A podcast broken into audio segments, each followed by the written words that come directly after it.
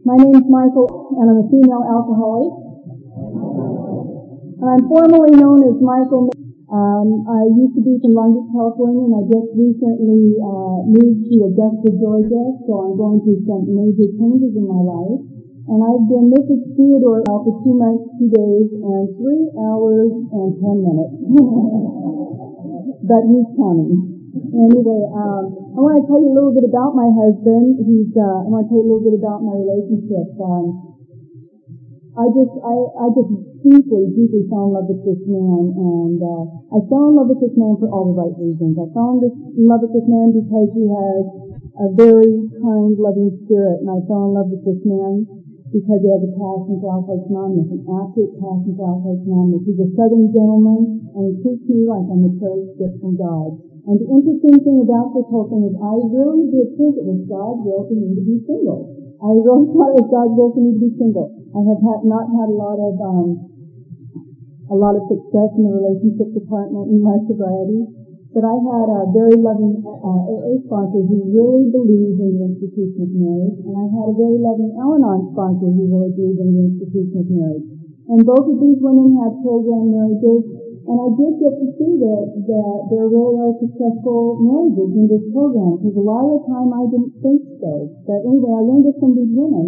And uh, every time I would have an unsuccessful relationship, I'd stop dating for like two years. I didn't date. My sponsor would insist that I start dating. And she laid down ground rules for me because she knew my uh, history.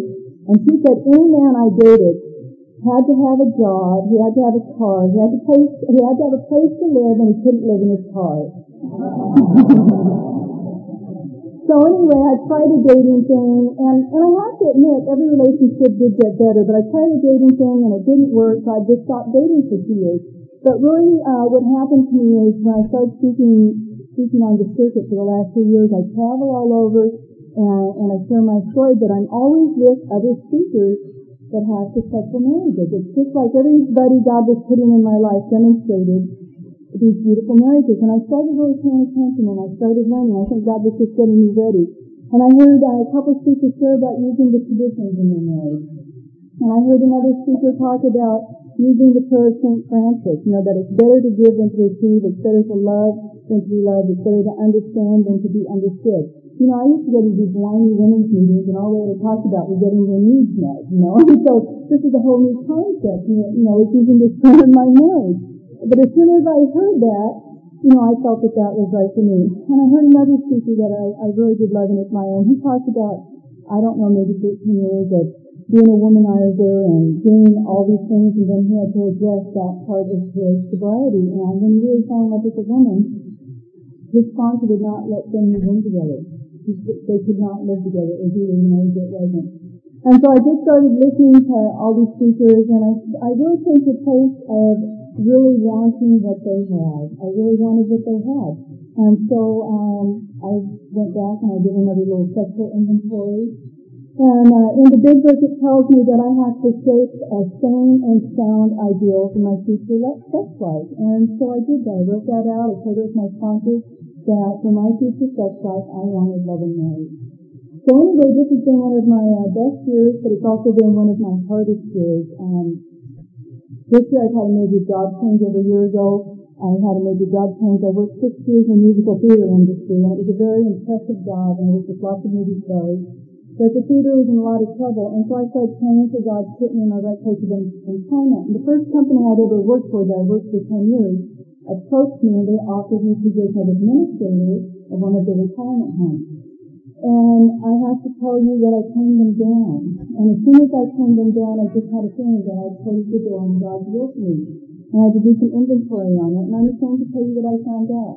With 15 years of sobriety, I found out that I turned them down out of ego. It's much more impressive for me to stand up here as a speaker and tell you guys I work with movie stars than to tell you guys I work with old people. And shortly after I had done that inventory, this company came back to me and they made a better offer. And since I'd inventoried it, I was able to accept. And I really thought that I'd done God's will. And this job turned out to be one of the hardest positions that I, have ever had. I absolutely love the seniors and I have a real talent working with them, but that was just a little part of this job. Uh, I've never been so stressed out. I uh, started having severe migraines. I started losing my vision. I had migraines, I was losing my vision. We were butting heads. I wasn't willing to lie to the state about certain things. There's just certain things that I learned in Alcoholics Anonymous. Applying these principles in all my affairs, I could not do them in the workplace. And uh, as as a result of all this, um, on July 12th, I was fired from my job and it was absolutely devastating for me. It was absolutely devastating for me.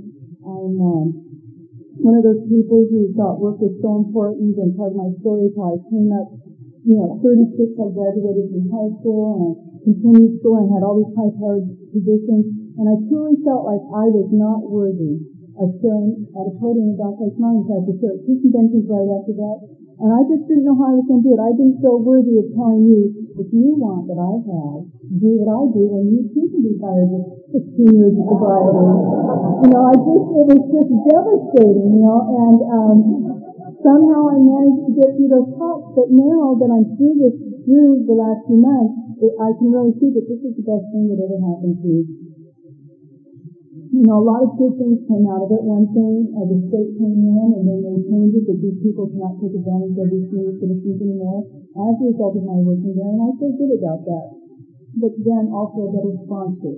I, I didn't even know I was judgmental, but I was very judgmental and opinionated. You know, if the women that I sponsored that maybe got fired or went out, went out on disability because of stress. And today I feel now that I've walked into their shoes I can better a- able understand and, and to sponsor better.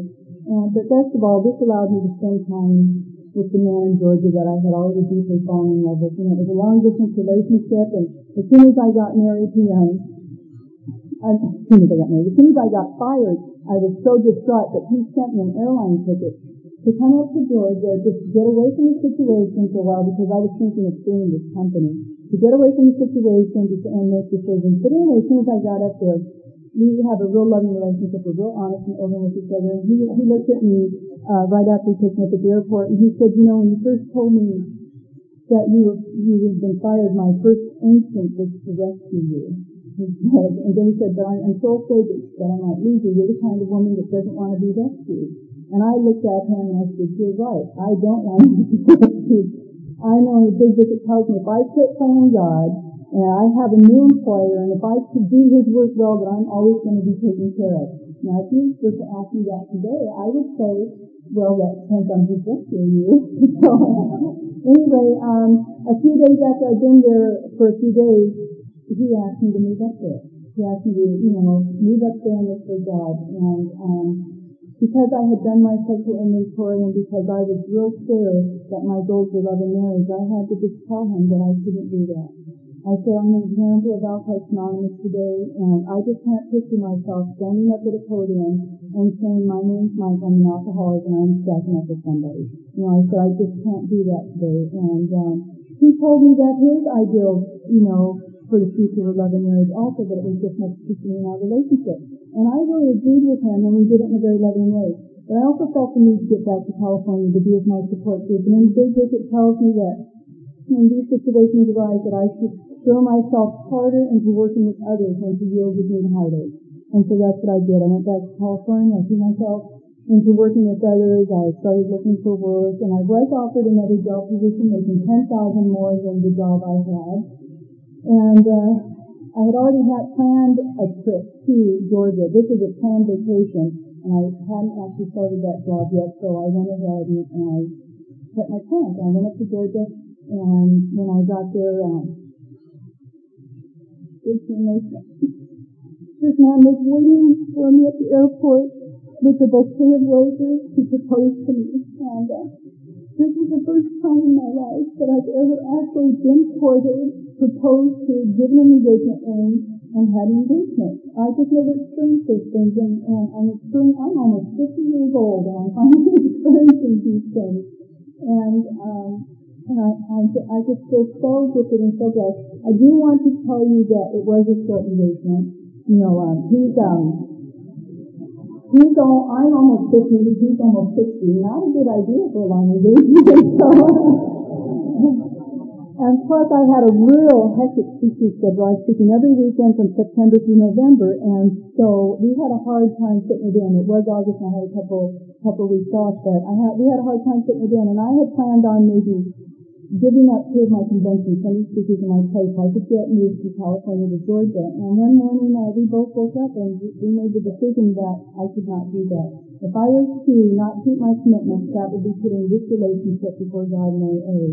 And I know today can move up, and I have done this several times, put things before God and AA, and it's very dangerous. For the last six years, God and AA have come first, and He agreed with me. It's got to be God and AA and then our relationship. So anyway, um, when I called to the doors of Alcoholics Anonymous almost 16 years ago, I had a formal ninth grade education. I didn't know how to work. I lived on welfare. I was reduced to prostitution, and I was a thief. And all of that was before I took that first drink at the age of 25. And when I finally broke down and took that drink, I immediately went downhill. So, I was going to say a little slow in the afternoon. so as you can see, there's nothing in my background that's prepared me for speaking except for the fact that I am an alcoholic and I, I try to speak from the heart. I've always heard that Alcoholics Anonymous is language of the heart, where the heart speaks and the heart listens. And I really want to welcome any newcomers, and I like newcomers to know that the absolute highest event in Alcoholics Anonymous is sober. It is not exclusive. And I am not an authority on AA. I'm just up here sharing my personal experience, strength, and hope. And the things I say from the podium are the things that had a profound effect on my personal sobriety. I also like to welcome those of you who are not so new but are having difficulty with this program, I saw a sign in a club that always gave me a lot of hope, and that sign says that you're not a failure unless you quit trying. And I believe that's true, so please, whatever you do, just keep coming back. But I was told early on in this program, that this program is not for spectators. This is a program of action, and those actions are the 12 steps as laid out in the Big Book of Alcoholics. Now, Dr. Bob, one of our co-founders, said if you boil those 12 steps into two words, those two words would be love and service. And before he said that, he said, I want to emphasize the simplicity of this program. Let's not louse it up with Freudian concepts that are interesting to a scientific mind but have little to do with our actual AA work. And I see a lot of things slipping in and out of AA today. They might not be Freudian, but they're just as useful. And what they do is they just complicate this very simple program. Now in the big book, under doctor's opinion, it tells me that many types of alcoholics do not respond to the ordinary psychological approach. So I'm here today to tell you that I'm one of those alcoholics. In fact, so is my mom. We both tried to recover from this disease through the psychiatric effort. Different times, so we went to the same psychiatrist. And of course the result was no, but the good news is that today that very same psychiatrist is a sober member of Alcoholics Anonymous. Now, my mom and I both tried to recover from this disease through religious effort, different times and different congregations, but the result was the same. And believe it or not, today that very same ministry that counseled me is a sober member of Alcoholics Anonymous. And I like to sit around and say, I think we drove those men to drink. But the truth is, and this is the truth, my mom slept with the psychiatrist and I slept with the minister. My sponsor told me that's not exactly AA's idea of a spiritual experience. but one thing I know for sure is that psychiatrist, that minister, and myself are perfect examples that AA works in other himself. A little bit about my background. First of all, I'm Irish, German, and Cherokee, and I'm illegitimate. And being born out of wedlock today is just not a big deal. But when I was a little girl, girl growing up, it was. And my childhood's pretty appalling for my mom's defense. I want to tell you a little bit about her childhood because as bad as mine was, my mom's was worse. And this program gave me the ability to have a very loving relationship with my mom, even though she couldn't quit drinking. And I lost my mom three years ago. She died of lung cancer. I had the opportunity to practice loving service at home. My sister and I brought her home. We had hospice come in, and my mom died at home, and she actually died with a little bit of dignity. And I had the ability to get in bed with my mom, hold her all night, and just love her unconditionally. And I had to watch this woman drink on top of morphine up until the day she could no longer swallow. And it's probably one of the hardest things I've ever done. But one thing I learned from this whole experience is that my whole life growing up, I was so focused on the things I hated about my mom It's things I didn't want to be like, but I missed all of her wonderful qualities. My mom had a lot of wonderful qualities, and I really miss her a lot today. But my mom came from an alcoholic background, and when she was 13, her mother was murdered in a drunken brawl. A drunk slit my grandmother's throat. So that left my mom out on the street at the age of 13 trying to raise herself. At the age of 14, she had her first baby, but she gave up her adoption, and then she had me. And she did everything in her power to keep me. She later met this man, got married, had three boys, and all moved to California. That marriage soon ended in divorce. My stepdad moved back to Colorado. So that left my mom out in California trying to raise four little kids. We were raised on welfare. We were raised in extreme, extreme poverty. Always having lights, gas, telephones turned off, always being addicted, even sleeping in college. And then I had to deal with my mom's alcoholism, I had to deal with prostitution, I had to deal with suicide attempts. When I was 12, my mom got pregnant again, this time she sent my three younger brothers to live with their real dad in Colorado. Now my three brothers were my very best friends. When you're sleeping in cars and always being addicted, you don't have a chance to make friends, so my brothers were my friends. So I feel like at the age of 12, I already had all these feelings that I later brought with me to Alcoholics Anonymous. And those feelings of low self-worth, low self-esteem, not equal to and just not good enough. And that was a direct result of all that poverty. The drunken psychiatrist pointed out to me that I had issues of abandonment. You know, I never knew my real dad. My stepdad went away. My three brothers went away. My mom's always trying to kill herself. And because of some other childhood experiences, I would say I'm a fear-based person. I have always been afraid of people, places, and things. And the two very important things I learned when I got to the program of Alcoholics Anonymous is, first of all, I learned that feelings are not facts. All those things I used to think about myself are not the truth, but best of all, I learned how to walk through fear. And I learned that every time I walk through fear, I'm actually exercising faith. And uh, the last few years, I've through one of my biggest fears, and that's getting on airplanes. It took me 12 and a half years of sobriety to finally get on an airplane. And I used to say it's only an AA request that got me on those planes, but today I also do it for love. but first of all, I found out I'm not even afraid of flying, I'm afraid of crashing.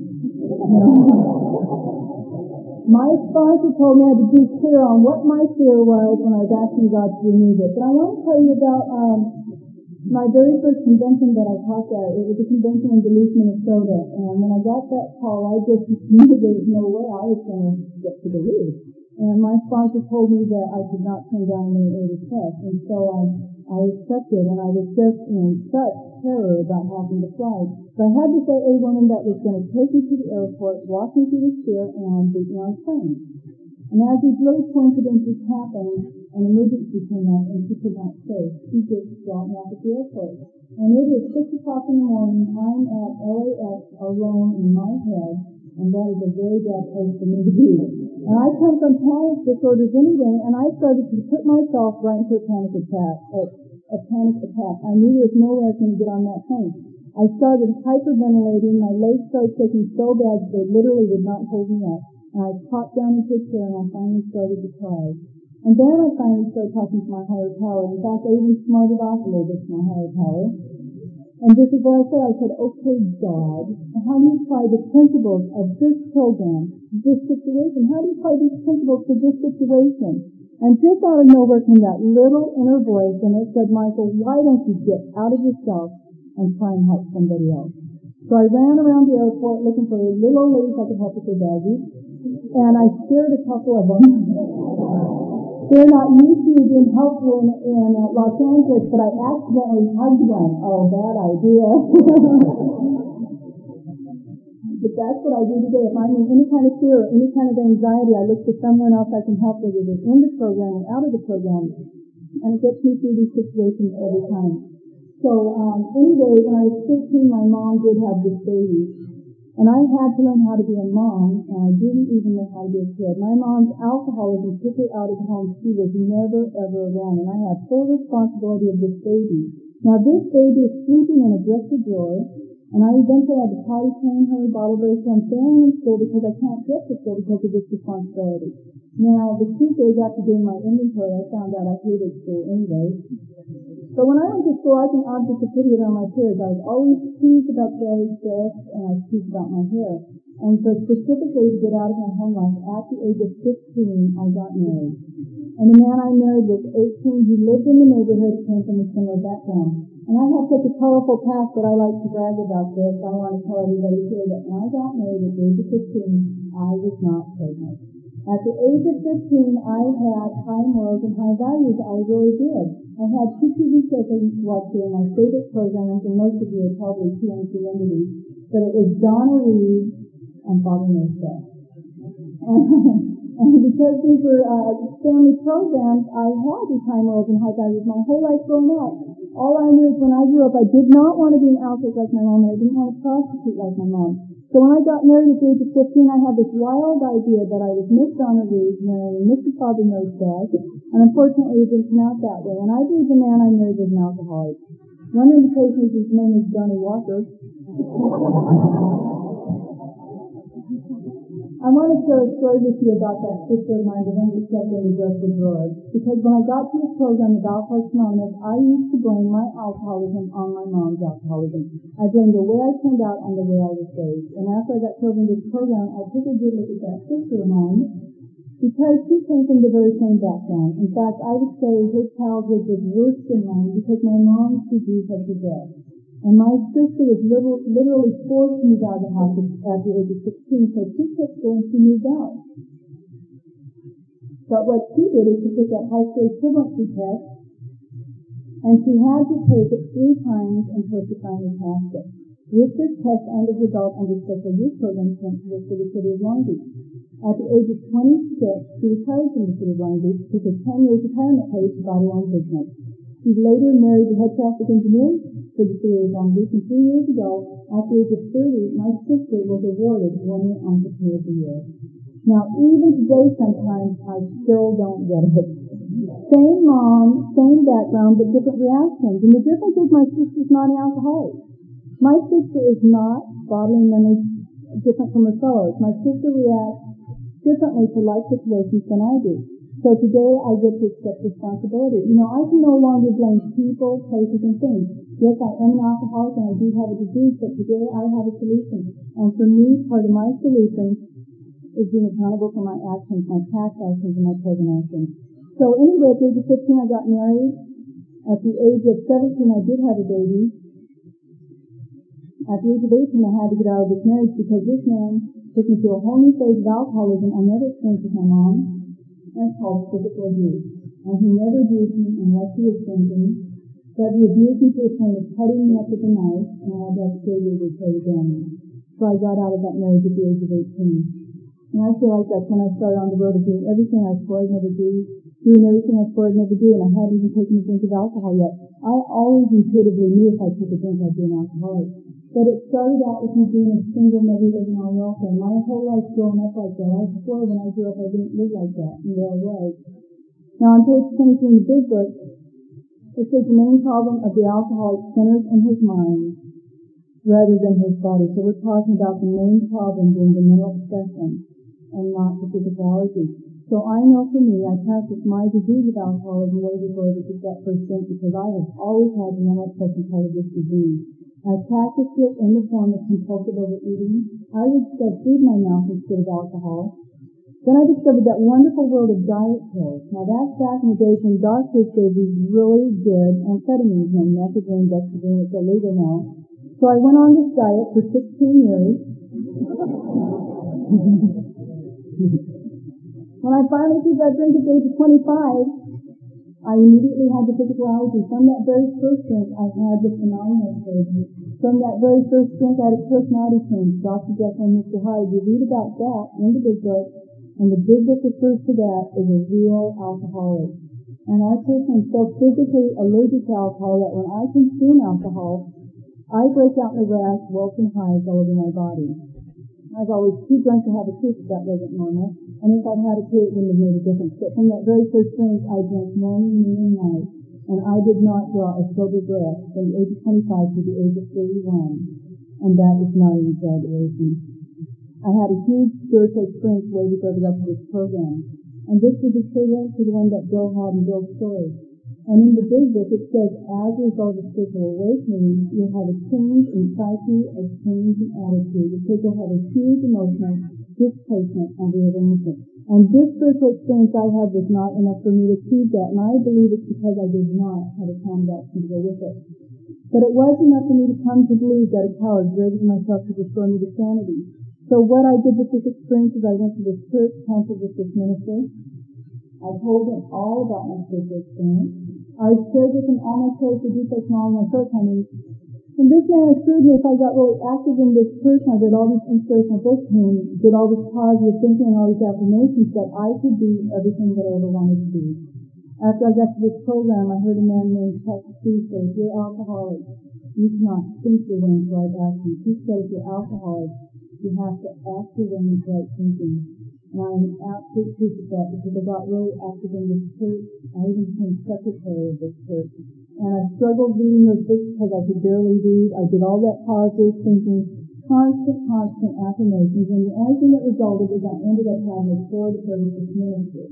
And it absolutely infuriated his wife. And the, um, the rest of the congregation, the rest of the congregation wasn't too excited about it either.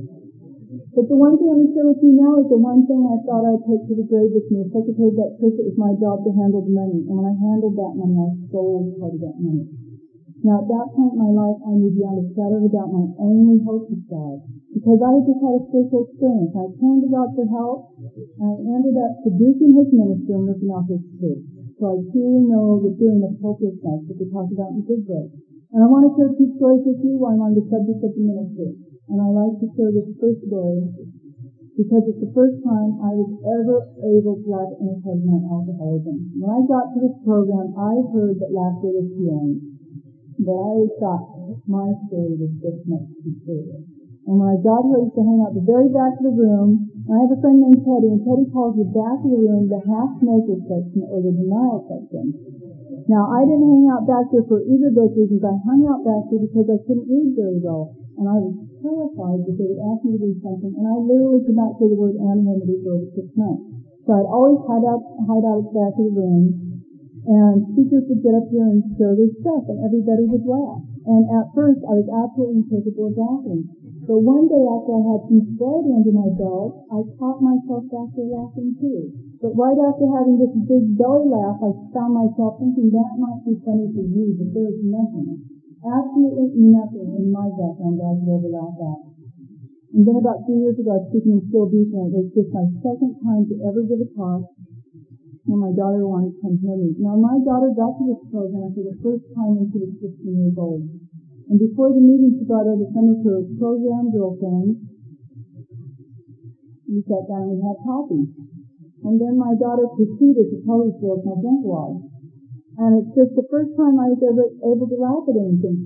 For some reason it was funnier coming out of her mouth than out of my head. But of course, she's telling these girls all about the minister. And, you know, I just never, ever thought about how some of this stuff looks through the eyes of little nine-year-old. And she's telling these girls that I am dragging her to church every day. She's learning things like the Ten Commandments, the Golden Rule, and constantly preaching all this religious stuff to her she comes home from school at 3 o'clock in the afternoon. She opens the bedroom door, and there, naked and dead mom, is that married minister of the church. Now, when she first said this, I just felt all this shame, all this guilt, and I just looked at her. I said, "God, honey, that must have been a terrible shock. And she just looked at me and she said, no, Mom, I don't know what shock me the most. Seeing that minister naked as soon as artificial leg on the floor.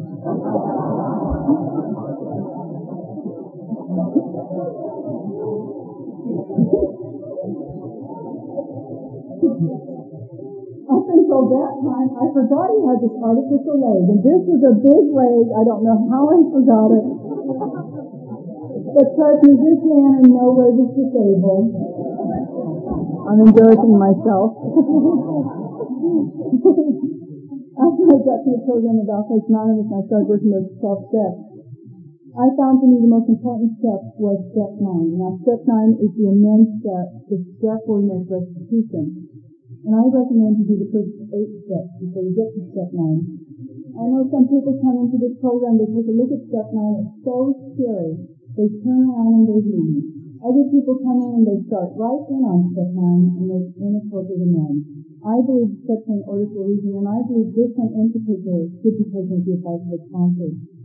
But I call step nine the freedom step. This is the step that truly freed me from the bondage of my past. And it's just not a coincidence that in the big book, those promises come after step nine. And especially if you're halfway through when you're in freedom and in happiness, it says you won't regret the past or wish to shut the door and so on and so on. And I did not have to wait to get halfway to step nine. That happened to with my very first demand, and that was going back to that church and telling that minister I used to steal from the church fund, and he told me he knew that. And I set up a payment schedule to pay back the church. Then I had to tell that I used to steal out of his wallet and hid in his cellar. He told me he did not know that.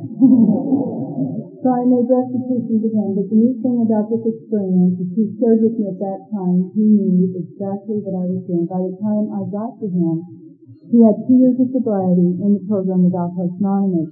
When he lost his leg in that motorcycle accident, he was an alcoholic and a drug addict, and he actually died on the operating table. He had one of those near-death experiences, which for him was his spiritual experience. And that's what led him into ministerial school and becoming a minister. And even he could not get sober in church. And I'm not putting down churches. And I'm not putting down psychiatric effort because the big book of Alcoholics Anonymous makes it real clear that this program owes a lot to both of these institutions. And in the big book it says if you need professional help, do not hesitate to seek it. But I have to tell you for me, it was all about that miracle that happened from one drink into that to another drink. So anyway, I've been kicked out of this church. I'm 27 years old.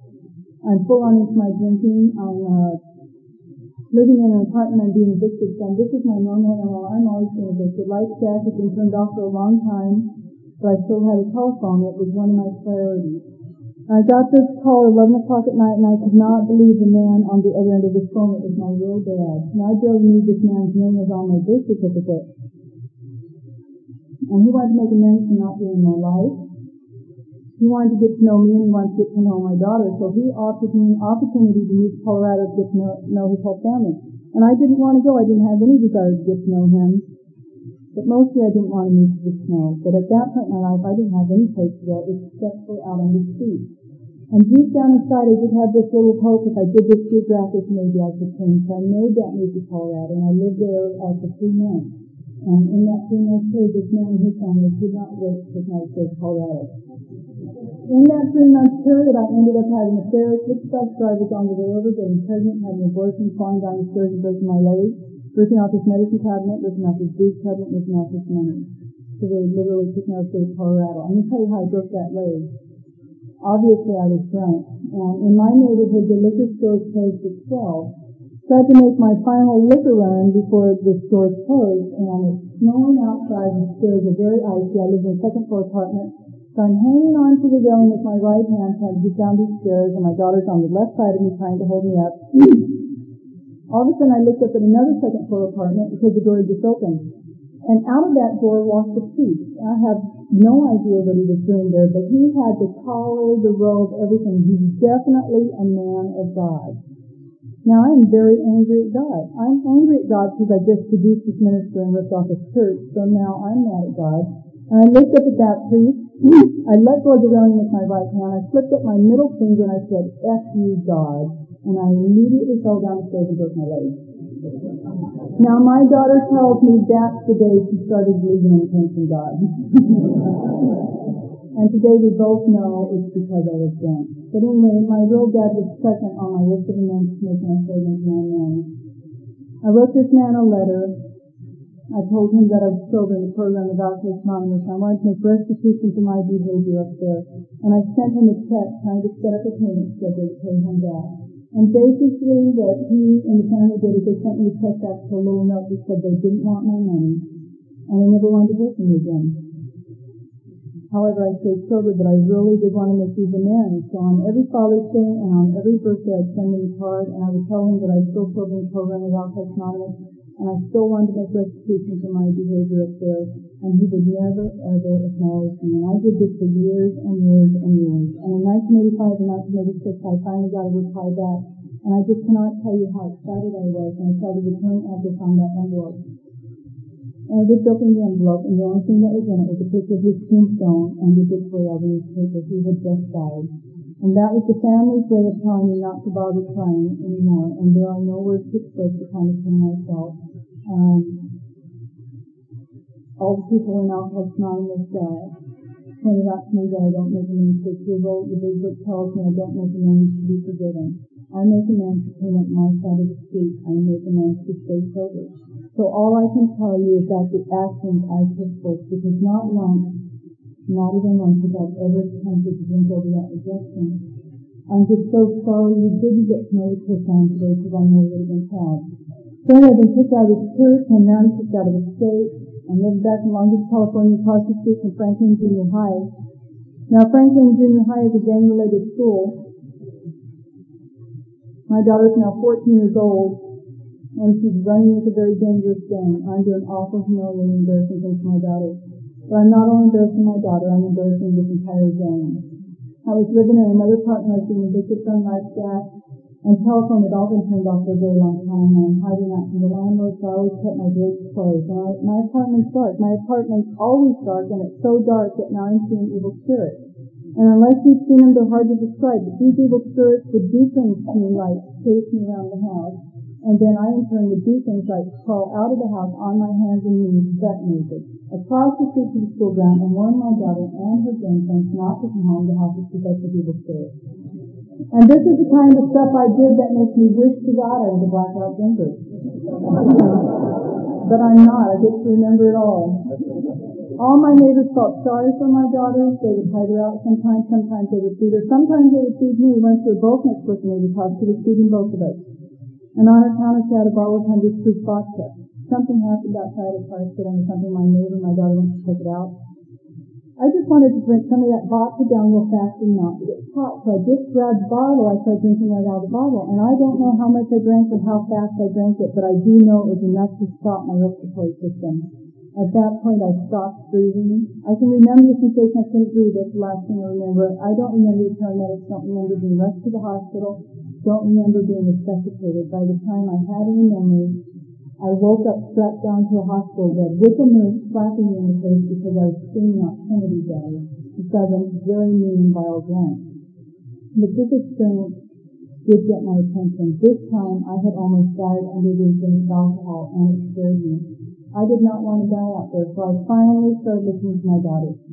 My daughter used to tell me on a daily basis, she would say, Mom, it's the alcohol.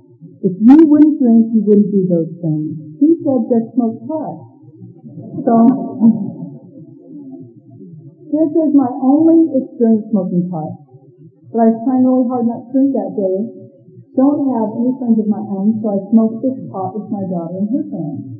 And afterwards, we were walking down the street and I had on these tight, tight jeans. I had both my hands in my pockets.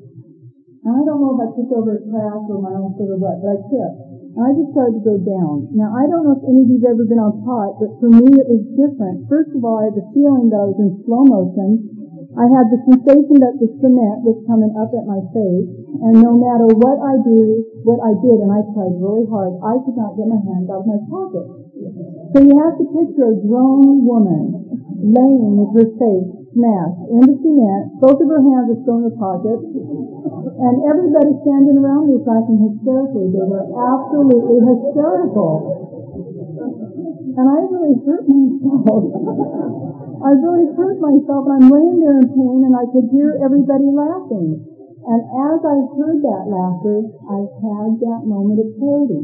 Right then and there, I knew beyond the shadow of a doubt that pot was not the answer. And um, I went right back to my drinking, and I drank at the same pace for a while longer. And I don't even know what finally happened, but I finally reached the point in this program that you hear about, where I was just sick and tired of being sick and tired. And I woke up one morning on my front room floor, I was laying in a puddle of fluid, and I don't know what the fluid was.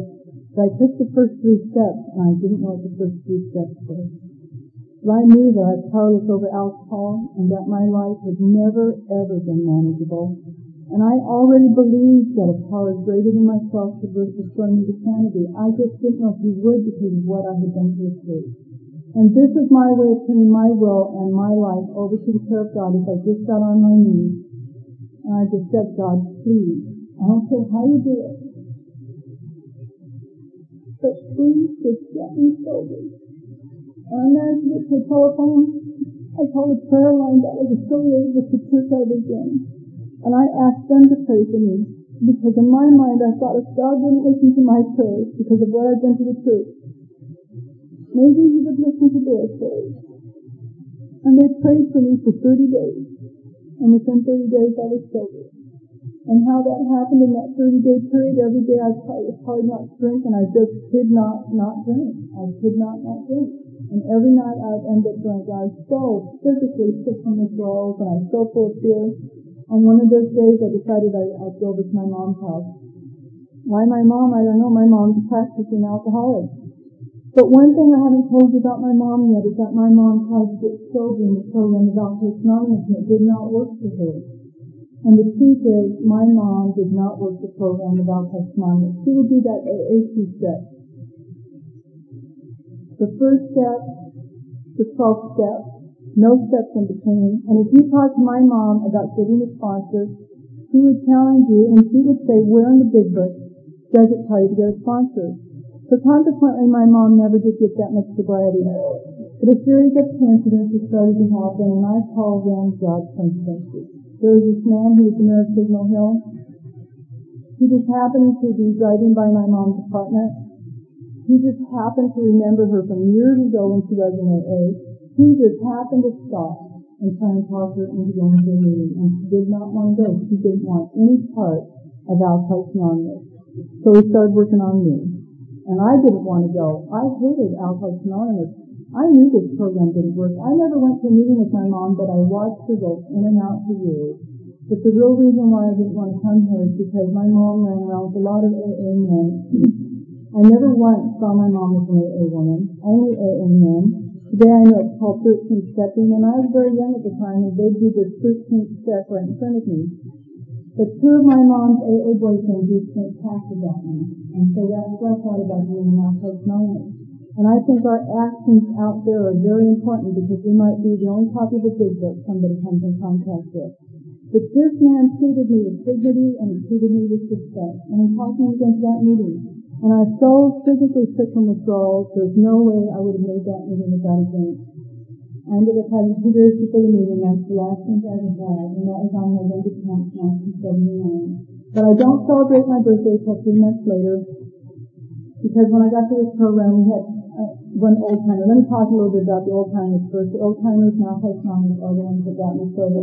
And I had some male old timers that latched on to me, and thank God for them because they changed my opinion of men but they latched on to me and they would, I only had a couple of sobriety and they were dragging out to prisons and institutions and hospitals. I think they knew they'd lose me if they didn't get me into action. But um, we had this one old timer and if you mentioned the word drugs, he would stand up, cuss you out, tell you to go to NA and then would quit. So I learned early on in my sobriety to keep my mouth shut about those diet pills.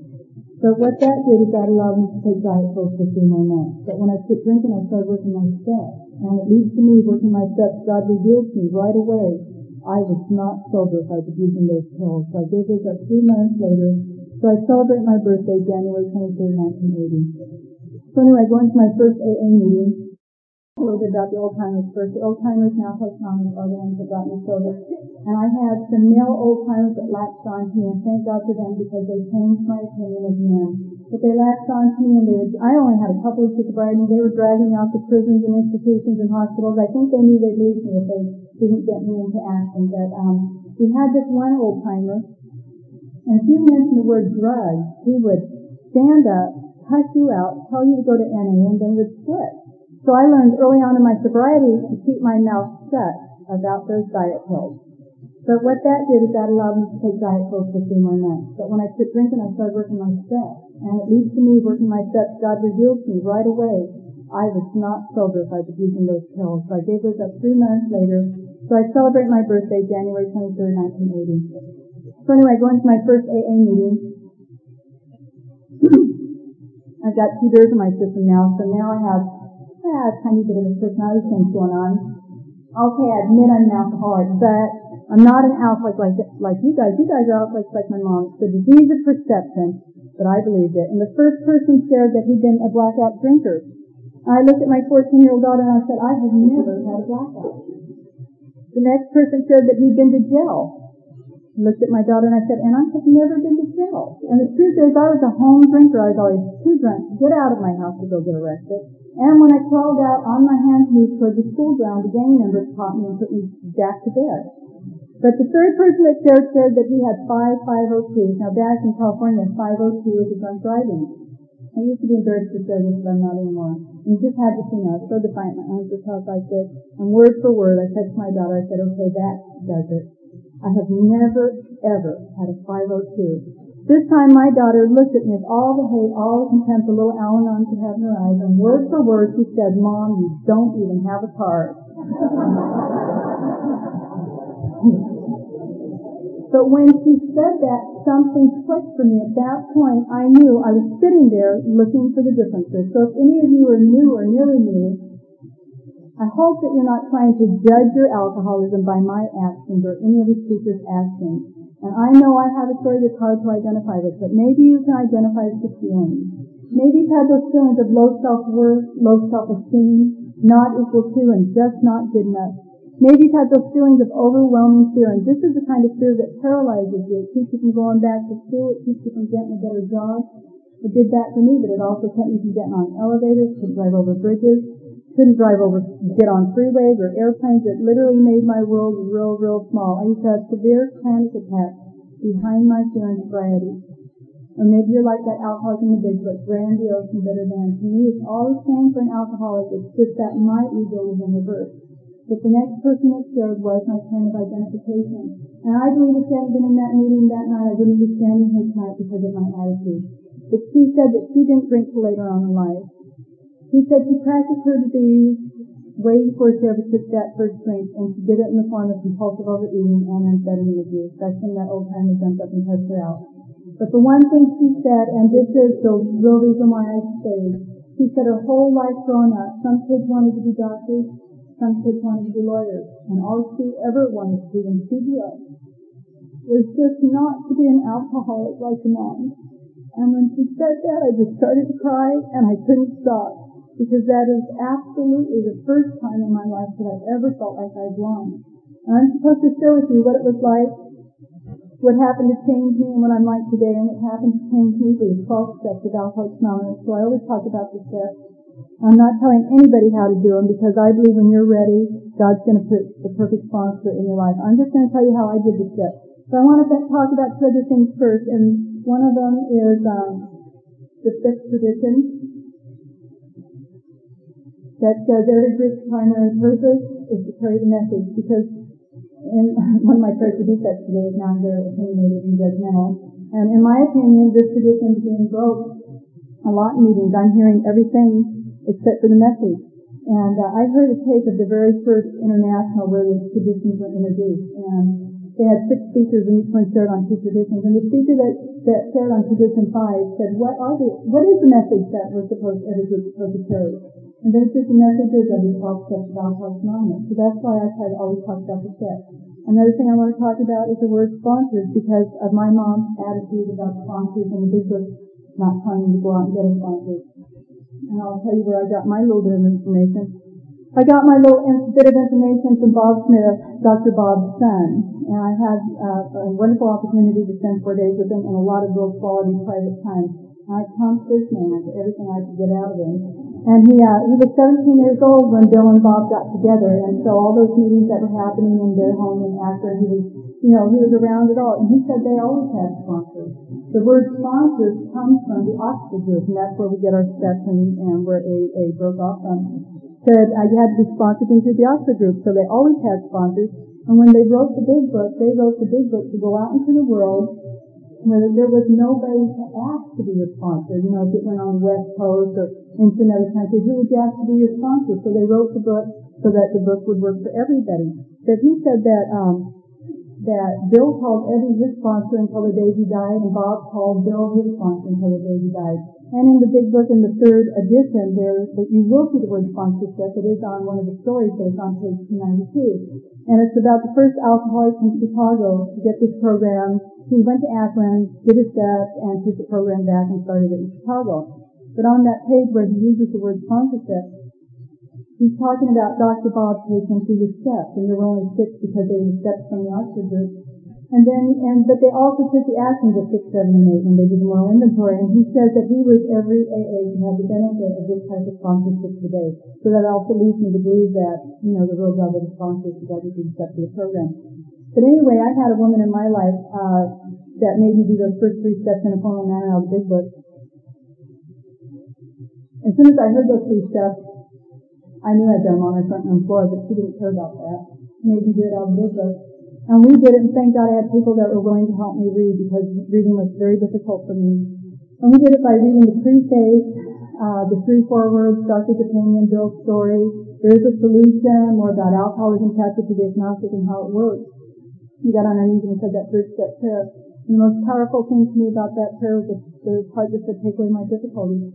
It did not say difficulties with alcohol. It said difficulties. So to me, that meant God to take away all my difficulties. He had me studying the big book, page 64 to the end of the chapter, where giving very specific directions on doing my inventory. If you just look at that diagram, it's confusing. You have to read all those pages. And on that very first page, it says, though your decision, meaning step three, is a vital and crucial step, it could have little permanent effect unless at once followed by strenuous effort to face and be rid of the things in ourselves that have been blocking us. Goes on to say, look, it's but a symptom we had to get down to causes and conditions. And uh, my sponsor said that at once meant you have wasted your time with the first three steps if you don't immediately start on step four. And I've been to book study since then, and I was in uh, one book study, and it was pointed out that the key word is decision.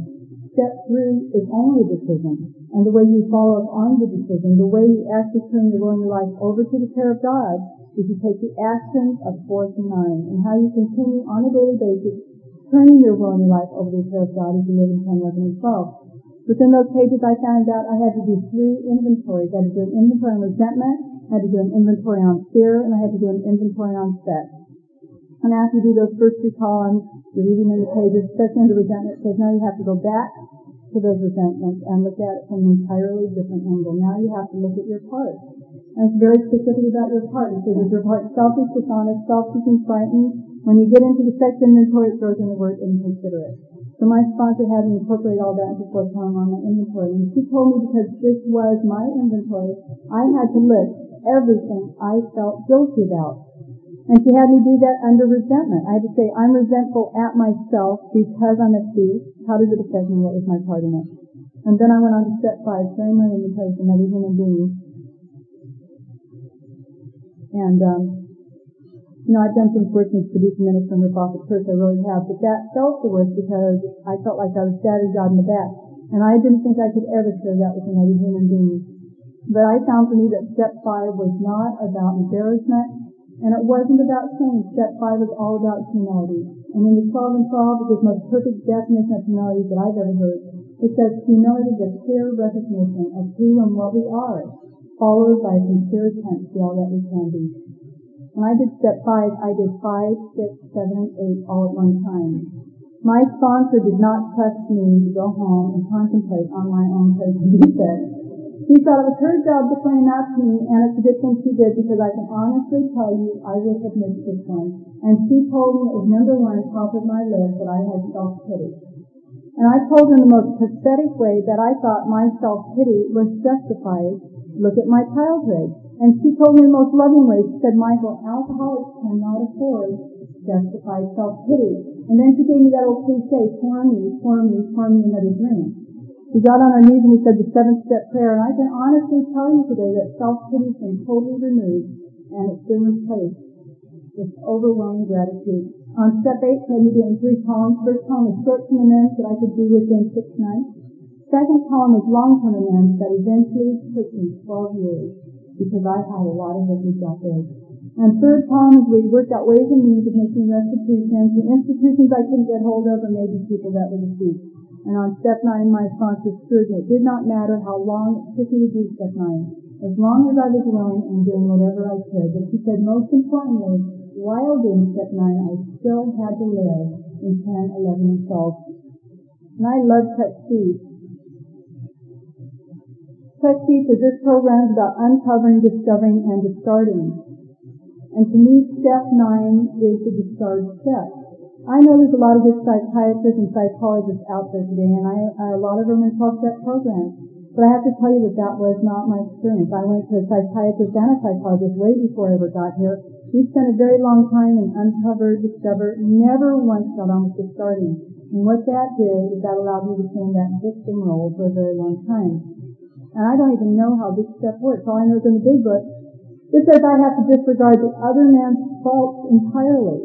So when I made amends to my dad, I never once said that you were an older, married man, you got my teenage mom pregnant, and you abandoned us. I never once said that to him. I just made amends to him for what I had done. And for some reason, my resentment towards him went away. And I don't know how that works. I don't have to know how it works. I just have to know that it does. My sponsor taught me to do a spot check inventory for step 10 when I know I'm in, in the wrong. I immediately, before tonight on it, but she believed as in a business inventory should be done in writing, so at night before I go to bed, she had me cast up a balance sheet. And on one side I list all my assets for the day, and on the other side I list all my liabilities for the day. And liabilities are any character defects I got into. But she believed because I came from low self-esteem that it was important for me to be aware of the things that I do right. I always have more assets than I do liabilities. I, I get to look at myself in a whole new light today. On the 11th step, I do my form of prayer and meditation in the morning. And now that I'm married, my husband and I get on our knees together, and we don't get on our knees for any, we believe God listens to you no matter what position you're in. We get on our knees because we want to be in a place of feeling humble. So we our knees together, and we say the third step prayer, the seventh step prayer, we pray for God to direct our thinking. We pray to be divorced from self-pity, dishonest, self-seeking motives, and we pray to know God's will and the power to carry that out. Then on my own, I do a form of meditation where I try to listen God. Not once in that meditation has God ever come down and told me anything. But as a result of that meditation, I intuitively uh, know how to handle situations throughout the day that used to baffle me. My sponsor really did stress the 12 step and she broke it into three parts for me. That first part, having had a spiritual awakening as the result of doing those first 11 steps, she said did not necessarily mean belief in God. She said a lot of us believe in God when we get there. Some people come in here and they have to make the 12 steps to a higher power, or you make the group to a higher power. He said when you've had that spiritual awakening is where you've actually had that huge emotional displacement and rearrangement. You've had that change in psyche, you've had that change in attitude. Something about you is just different. You've had a transformation and it comes from deep within. And when it comes to training message, if I have 15 days of Friday, I give my phone number to someone who has seven. And she said length of time was not the requirement for sponsorship in this program. She said the requirement for sponsorship in this program is that you have done your steps. Because the real job of a sponsor is to guide you through the steps of the program. I had two men in my life that were really instrumental in my sobriety. And not breaking their anonymity, this is how you like to be identified, and it was Bill and Frank Honeycutt. They were brothers, and Frank used to always ask me how I was doing. You know, and I was at the point where I was working with him so much, I felt squirrely. I was always squirrely. I'd say, squirrely, I just feel so squirrely. And, um, first of all, my sponsor said that I had to stop using the word squirrely. But at that point, I completed step eight and I wasn't into step nine. And that's how I felt. I just felt. And so I told Frank things like, I, I guess I gotta do some more writing. I gotta work on myself some more. And he said, for God's sake, Michael, don't study yourself. He said, what you have to do is get out of yourself and work with another alcoholic. And so I get to experience today what Frankie's experienced with me because I sponsor a lot of women in this program. I sponsor some that I call whiners. And I can talk about whiners because I used to be a whiner. And they just whine about everything. You know, they've done this stuff, but they're just into whining. I mean, everyday stuff that we all go through, they just whine, whine, whine, whine, whine. And I'll just do them what Frank used to do to me. I'll always try and bring them back to the steps. And I'll always say, are you working with any other alcoholics? This is the normal reply. Well, nobody ever asked me. Well, if all you do is whine, no one's going to be attracted to your program. But what Frank told me, Frank said, nobody ever asked you. You just go to a meeting and you watch for the newcomers that stand up with less than 30 days. The newer the better. You go up to one, you say, do you have a sponsor? If they say no, you say, I'm it. They're brand new. They don't know they have a choice. So I'm here today to tell you that that does work. Another thing I do is when I go to a newcomer and I give them my phone number, I always get their phone number because it's hard for newcomers to call. And I'm telling you, if I'm in a bad place, I call the newcomer. I don't know if it helps the newcomer, but I know it helps me. Applying these principles in all my affairs, that means I have to practice loving service at work, I have to practice loving service at home. I can't come into this program, walk that walk, talk that talk, and then go out in the world and act like a jerk. And my sponsor knew a lot about Bill W. And she told me right from the start that Bill did not like people saying words twice that character defects and shortcomings are the same thing. They're both the exact nature of the wrong step five that we get from step four, and that principles and steps are the same thing. So if I'm applying these principles in all my affairs, I'm applying these steps in all my affairs. And she told me if I was willing to go grow on spiritual lines, and I stay current in my steps, eventually someday God will reveal to me when it's time to give up other destructive behavior. The big book says we have to get rid of all those old ideas. She told me it's not okay for me to just not drink but to go ahead and steal. It's not okay for me to just not drink but to prostitute. It's not okay for me to just not drink but to abuse my daughter. And it's not okay for me to just not drink but to binge my brains out and take diet pills. He said if I was in the last part of the 12th step in Alcoholics Anonymous, things were not okay. But thank God she told me I didn't have to do it all at one time or I surely would have failed. But all those things I just mentioned were listed on my six, my character defects. I don't practice any of those today. Like I said, now I have new character defects. I'm just now opinionated. so, but I'm working on that one too. But anyway, so I have six months of sobriety. I'm on my ninth step. This woman told me I had to get a job. I had to be fully self-supported for my own contributions, and I don't know how to work. And I went out there and I got that first job, and that's where I learned how to work. I learned things like how to get there every day, how to get there on time, how to not leave early, how to only take a 30 minute, 30 minute lunch break. I did not know how to do those things, I learned them here in Alcoholics Anonymous. I stayed on my first job full time for eight years. I uh, was there for another two years part time after I took another full time position. And when I left that job, I worked myself up to assistant administrator. And in that first eight year period, I went back to high school. I graduated from high school in 1985, and I was 36 years old. And I graduated with a cap, a gown, a real ceremony, and 450 18-year-olds. and all these kids, they were really bad kids, so they were kicked out of day school, forced into night school, so I just fit right in with them. I want to share with you uh, how I got into my character defects right after I got that first job. First of all, I worked my program according to the Big Book of Alcoholics Anonymous. When I get into the Big Book, I feel something spiritual. I feel that power that works through dealing with first alcoholics. Um, if I want to feel an immediate power of God, I read the three forwards. That's just how that book affects me. I do not get that feeling when I read the 12 and 12. But I like the 12 and 12. There's some real good stuff in there. And in the big book, there's only two paragraphs on step 67. So I feel Bill must have known I was coming to Alcoholics Anonymous, so he had to be a little more specific on character defects. So he wrote step 6 in the 12 and 12 just for me. And he held me on my toes to do so. He said, greed to the point of being a thief. He said, gluttony to the point of being ruinous to your health. And then he said, God will not render you white as snow without your cooperation. And then he says that the man that repeatedly works on his other defects of character grows in the image of his creator. And thank God he addresses the fact that some of these defects of character are harder to remove than alcohol. He said alcohol is not a natural instinct. So when you're really ready, God can just remove it. They said some of these other defects of character are natural instincts on enough, and they're just harder to remove. But anyway, that led me to believe that I couldn't just sit around and wait for God to remove these defects. I had to help him a little bit. Like that defect of stealing. I had to stop stealing long enough for God to remove the obsession. And that was a hard one for me to habit for me to steal. And I would catch myself at work going through uh, going to take the petty cash. And all of a sudden I'd come to, I'd take his hand, pull his hand back, and I'd talk to myself. I'd have to say, Michael, you don't do those things today. You're trying to work on this program. And I can honestly tell you I have not stolen anything since I've been in the program of Alcoholics Anonymous. I've come very close, but I haven't stolen anything. And today the obsession has been removed. I can't believe I was ever that person that I was. But the one defect I did get into was my defect of fear. I was afraid God couldn't provide me with the money I needed to get to and from my brand new job. So I prostituted myself for the last time in Alcoholics Anonymous, and I was six months sober and I on my next step. When I got back from that, I just can't tell you the sick, overwhelming feeling I had, and I was in tears. And all of a sudden that sick, overwhelming feeling went away and it was replaced with a spiritual experience. I had an inner voice talk to me. It was loud and it clear and said, Michael, this definitely is not God's will for you. If you just stick with the program about the commandments, you apply these principles in all your affairs, you will never ever have to do this again. God will always give you what you need when you need it.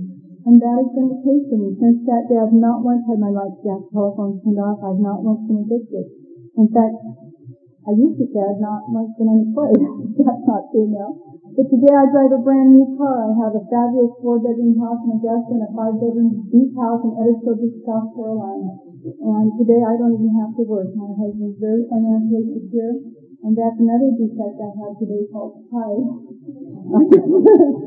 I just get real upset about him taking care of me and all through my sobriety I've been self-sufficient. I used to tell people I was God-sufficient, but when you're unemployed you realize that uh, now I'm self-sufficient. I was having a hard time believing God was going to take care of me. But I, I got to share this with you. I did something stupid. It's been bothering me, and I want to work. He says, honey, you can work if you want, but you know, you might take this opportunity to do something you've always wanted to do, like go ahead and get the college degree and all this stuff. But I just so resistant to him giving me money and sent me with my own bank account. I went to the bank to to do some testing, and she goes, Mr. Girl, your husband put $500 into your account. I went, I need a job. I got to put money into my own account. And then I said, and I don't even know how to cook. And I just off the floor. And I just, I told my husband that, and I was just so embarrassed. I'm going, what is this all about, you know? And I had to write inventory on it. And that when I came out with the defect of false pride, that false pride, and I'm telling God, telling God how He should take care of me, that I need to work. And right now that's just, so I don't know. You'll have to talk to me next year, see if I went out and got a job. I don't know. anyway, so the, for the next year, six years, I uh, went to work in a musical theater company, and I was not qualified for this job. But for some reason, they were willing to take a chance on me, so I had to be willing to take a chance on them. I went back to school, and within a period of time, I worked myself up to business manager this multi, multi-million dollar corporation. And as business manager, I dealt with millions of dollars. And when I got into this program, I didn't even know how many zeros from a million dollars. And I participated in union negotiations and I got invited into some of the homes of some of the most famous people you see on screen and TV. And today I'll see myself in a picture with a very famous person and I still get overwhelmed and I think, how did I ever get from the gutters of Long Beach to be invited into some of these places? And how that happened is I worked the last part of the 12 steps and I applied these principles in all my affairs. And so when my story is here, I'm going to close, and I came to terms with the God I have in my life today. I told you that um, my daughter was 15 years old when she got to this program. When she was 18 years old, she had three years of sobriety. She and her girlfriend were leaving an AA dance. They were in the parking lot of the dance. A man came up to him with a gun and forced him to go over his heart gunpoint and his kidnapping. He knocked the one girl unconscious and brutally raped my daughter for over two hours, and I absolutely hate the word rape because it sounds like it's just about sex, but rape is really about terror and it's about violence. And the whole time that this was going on, my daughter knew he was going to kill and she was so angry at God. It took her two years to remember that she did so to live. And this man was drinking the whole time. He had a bottle of alcohol in his pocket, so he uh, got quite drunk, thank God. And when he was forced into the trunk of the car, somehow my daughter got the courage to at least make some kind of an effort to try to save my life. And caught him off guard. Him in the safety car. She pulled his grip. He, he fell down. The gun fell out of his hand, and she ran down the street naked. She got away. And at that point, um, he got back into the car, rolled the other girl out into the street, and took off with the car. So both girls left. But the road to recovery was real hard, and it was real long. My daughter and I felt absolutely betrayed. How could God let this happen to us? We were both sober in the program of Alcoholics Anonymous. How could God let this happen to us? We were working these steps as hard as we could and was a spiritual program. But the hardest thing for me to deal with was the sentence in the big book. It was one of my favorite pages. I used to tell people to read it all the time. It's page 449 and it talks about acceptance. And I still love the part on acceptance, but that one sentence says, Absolutely nothing in God's world happens by mistake. Clancy says alcoholism is a disease of perception. I'm still an alcoholic. I still get my disease of perception. because I perceived that to mean that if nothing in God's will happens by mistake, then that had to be an act of God. It had to be an act of God, and I wanted to leave Alcoholics Anonymous, and I wanted to leave God, because I knew beyond a shadow of a doubt, I didn't want any part of a God that felt like that. And thank God for this man named Bill Thanks, brother. He just took me by the hand and he said, Michael, God is good and good is God. And if it's not good, it's not of God. He said man has free will. That man is acting on his free will and your daughter was just a victim. He said if man didn't have free will, we would all be sitting in a meeting of Alcoholics Anonymous. We'd all be perfect people. And when he told me that, I had a spiritual relief. And I knew that he was telling me the truth. And I love to hear my sponsor, Paul, share. He always talks about finding God deep within. And that's what it says in the big book. It says we find God deep within. And on that same page, it says it may be obscured by calamity, by pomp, by worship of other things. And when I'm into fear, and I'm into calamity, I feel disconnected from my higher power. And that's when I so desperately, desperately need people in Alcoholics Anonymous. Because if God speaks within me, then God speaks within you. And it's at these times that God will reach out to another member of this program and pull me back into the sunlight of the Spirit. And that's what happened to me for named Bill So I came to terms with my God again, but I still had so much trouble with that, can't even the big book. I could be standing here and listen to somebody in the pool talk about something wonderful, say that sentence, and I would feel absolute rage. I sponsor a lot of women in this program, especially because I do so much speaking and traveling. I sponsor a lot of women that have suffered terrible, terrible tragedies. And one of these women made the mistake of telling me that her tragedy must be God's will because in the big book it says absolutely nothing in God's will happens by mistake. This woman desperately, desperately needs comfort, and I went off on her like a crazy, crazy woman. I started screaming at her. That wasn't written by the first hundred alcoholics. It's not in the first hundred. 64 pages of the big book. I took that book. I slammed it down. I said, that's not even in the first editions of this book. I said it a lot louder though and I made this one pray. And I knew at that point that I was one who had a problem. I have a resentment about something in the big book. And this resentment's not only hurting me, now it's hurting other people. So I came to a place of really being willing to give it up. And I prayed for a very long time for God to help me that sentence. And about two years ago, I was with my sponsor Polly, and she was the speaking meeting, and she was sharing about a case out by Clancy, and it's not even an AA case, he's talking to a bunch of doctors or something. But the name of the case is Alcoholism, Disease of Perception. And right in that meeting, when she said disease of perception, I had the biggest spiritual encounter that I have ever had.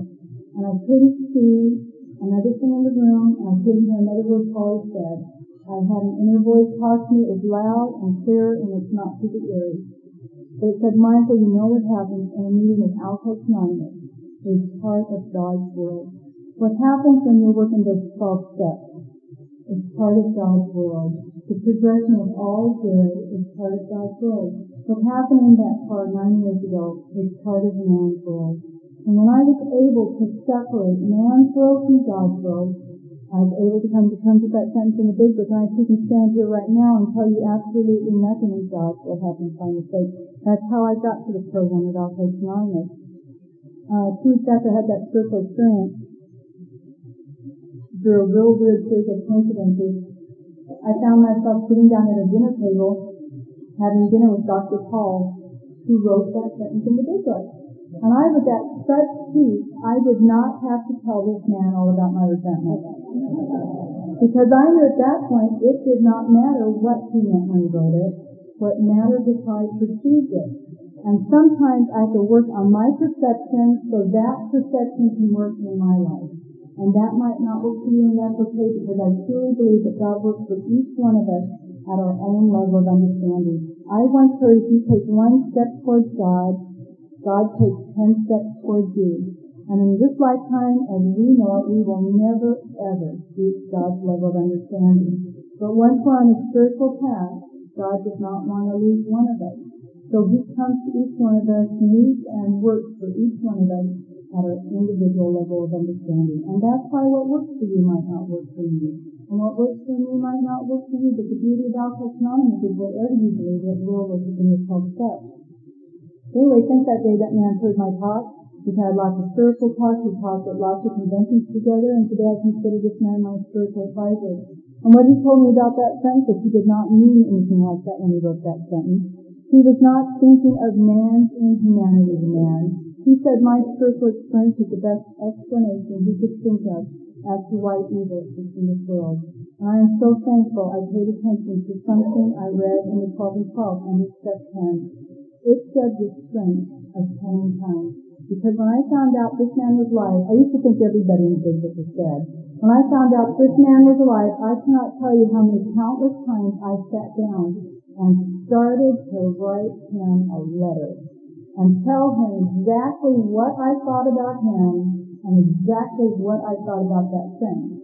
And if I had followed through on that, I would have missed out on this gift because today this man is a gift in my life. And he gets lots of phone calls about that thing. So he gets lots of letters about that thing. And what he does today is just give him my phone number. anyway, I want to thank you for allowing me to be here. I know today I've been catapulted into what Bill calls that fourth dimension of existence because today I know happiness and peace. But best of all, and I mean absolutely best of all today, I know you've usefulness. Thanks.